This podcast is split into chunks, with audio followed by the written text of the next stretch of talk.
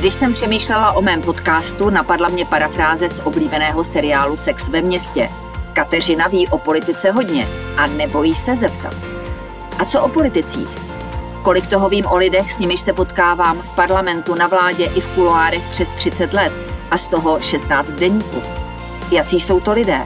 Jaké mají motivace, ale také zlozvyky? Nebo v čem tkví jejich kouzlo pro voliče? Tento jiný pohled se vám nyní pokusím nabídnout. Dějiny lidí samozřejmě znamenají i dějiny sexuality, vlasů, tetování, porodů, hygieny. Co vy byste řekl, že vás na tom, jací jsme a jak jsme se formovali, nejvíc zaujalo?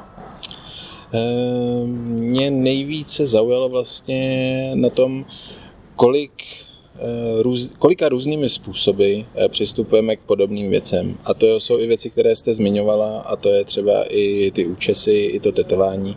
A tomu jsem už dříve věnoval dvě, dvě knihy, které se věnovaly přímo těmhle těm tématům, ale vlastně ukazuje, že to je jenom jedna z věcí, Eh, které, které jsou univerzální, platí pro všechny a že těch eh, stejností a vlastně i jinakostí tak máme daleko více a, a doporučuji se s tím seznámit a podívat se do té knihy. Ale když mluvíme o tom, že jsme všichni lidmi, jenom k tomu dospíváme různými cestami, tak patří do té množiny i takové krutosti, jako je třeba eh, nabodávání lebek na kůlu, jak to dělali eh, Aztékové a, a podobné jiné záležitosti? To naštěstí teda musím uvést, že to nejsou kulturní univerzálie, že vlastně to s tím se seznámíme třeba v, eh, v kapitolách o náboženských rituálech, anebo případně o těch drastičtějších věcích u trestních sankcí, ale samozřejmě to jsou takové hraniční nebo extrémní projevy, bych řekl díky vědě, pokroku se můžeme o našich předcích dozvídat pořád nové a nové věci. Eh, vy jste hovořil o tom, že se zkoumají třeba mumie novými metodami, technikami. Co jsme se například v poslední době dověděli? Ehm, my jsme se to i dotkli a vlastně musíme říct, že, že díky moderní vědě a díky moderním přístupům a molekulární biologii, CT skenům, rentgenům a podobně, tak vlastně se dozvídáme eh, více o životech starých eh, stovky tisíce let a skutečně v archeologii si myslím, že to je velký, velký zlom, že se dozvídáme o způsobech jídelníčků, starých inků, eh, z kosterních nebo z mumifikovaných ostatků, dozvídáme se se o tom, proč se lidé tetovali, eh, jakým způsobem, eh, jakými látkami a vlastně dříve to nebylo možné, ale ty metody, eh, high-tech metody, tak vlastně jsou hrozně obohacující pro společenské vědy a ukazuje se, že ta interdisciplina, jak se často říká ve vědě, že je nezbytná, abychom pochopili, jaký jsme, byli, jsme a budeme. Fascinující. Tohle přídavné jméno asi nejlépe charakterizuje to, co čtenářům v knize Dějiny lidí nabízí etnolog Martin Rychlík. Díky 73 kapitolám o různých způsobech, jak se stáváme lidmi, můžeme vnímat mnohobarevnost světa a jeho obyvatel. To, co my vnímáme jako naprosto nelidské, bylo v jiné době a situaci běžné. Vytrhávání srdcí a zdobení kůlu lepkami připadalo Aztékům normální, protože taková u nich vládla pravidla – kdo byl poražen, přišel o svůj klenot, jak říkali srdci. Rychlík popisuje rituály, léčitelské postupy, tetování nebo účesy, o nich jsem neměla ani tušení. Čím víc jsem se nořila do jeho díla, tím víc jsem chápala, jak krátkozraký je náš středoevropský současný pohled. Je snadné odsoudit to či ono, pokud neznáte kontext, jinde platné zákony nebo zvyklosti. Aztéky bychom kvůli popsaným rituálům asi označili za barbarské – ale na druhé straně v kapitole Medicína o nich čteme. Představy Mexičanů o nemocích a lékařství byly nedělitelným mixem náboženství, kouzel a vědy. Byl v tom kus náboženství, neboť někteří z bohů se sílali nemoci i je uzdravovali.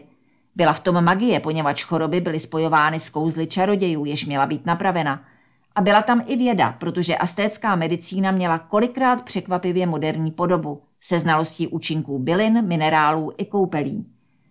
Zjistíme také, že stát se dospělým v některých kulturách ukrutně bolelo.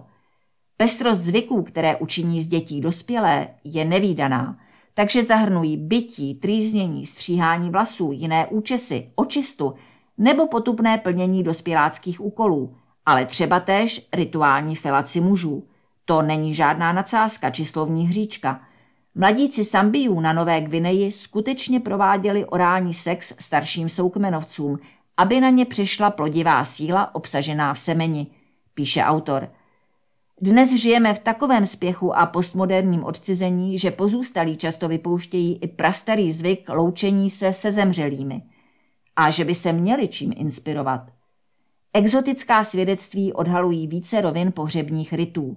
Každá společnost se nějak vypořádává s fyzickou smrtí a nakládá se zemřelými lidskými těly.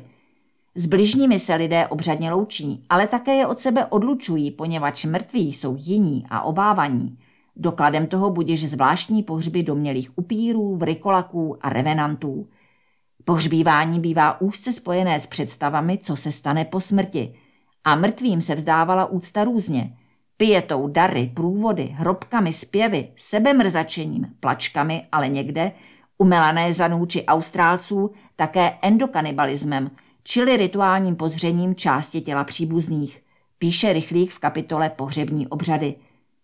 Nechci vás připravit o čtenářské dobrodružství, a proto na závěr nabízím zamyšlení, zda Rychlíkovo dílo není přesně tím, jež by mělo být součástí školní výuky – Kdyby se stalo půlročním průvodcem minulostí i současností lidského rodu, obohatilo by to podle mého názoru žáky druhého stupně základních škol daleko více než nezáživné podrobné popisování doby kamenné, bronzové a železné. Nabízím i možný název takového předmětu. Výchova k toleranci. A co Martine Rychlík říká o tetování a jeho nejstarším doloženém nositeli? Jak se lidé namlouvali a předávali si moc – Detaily se dozvíte v rozhovoru na deník.cz.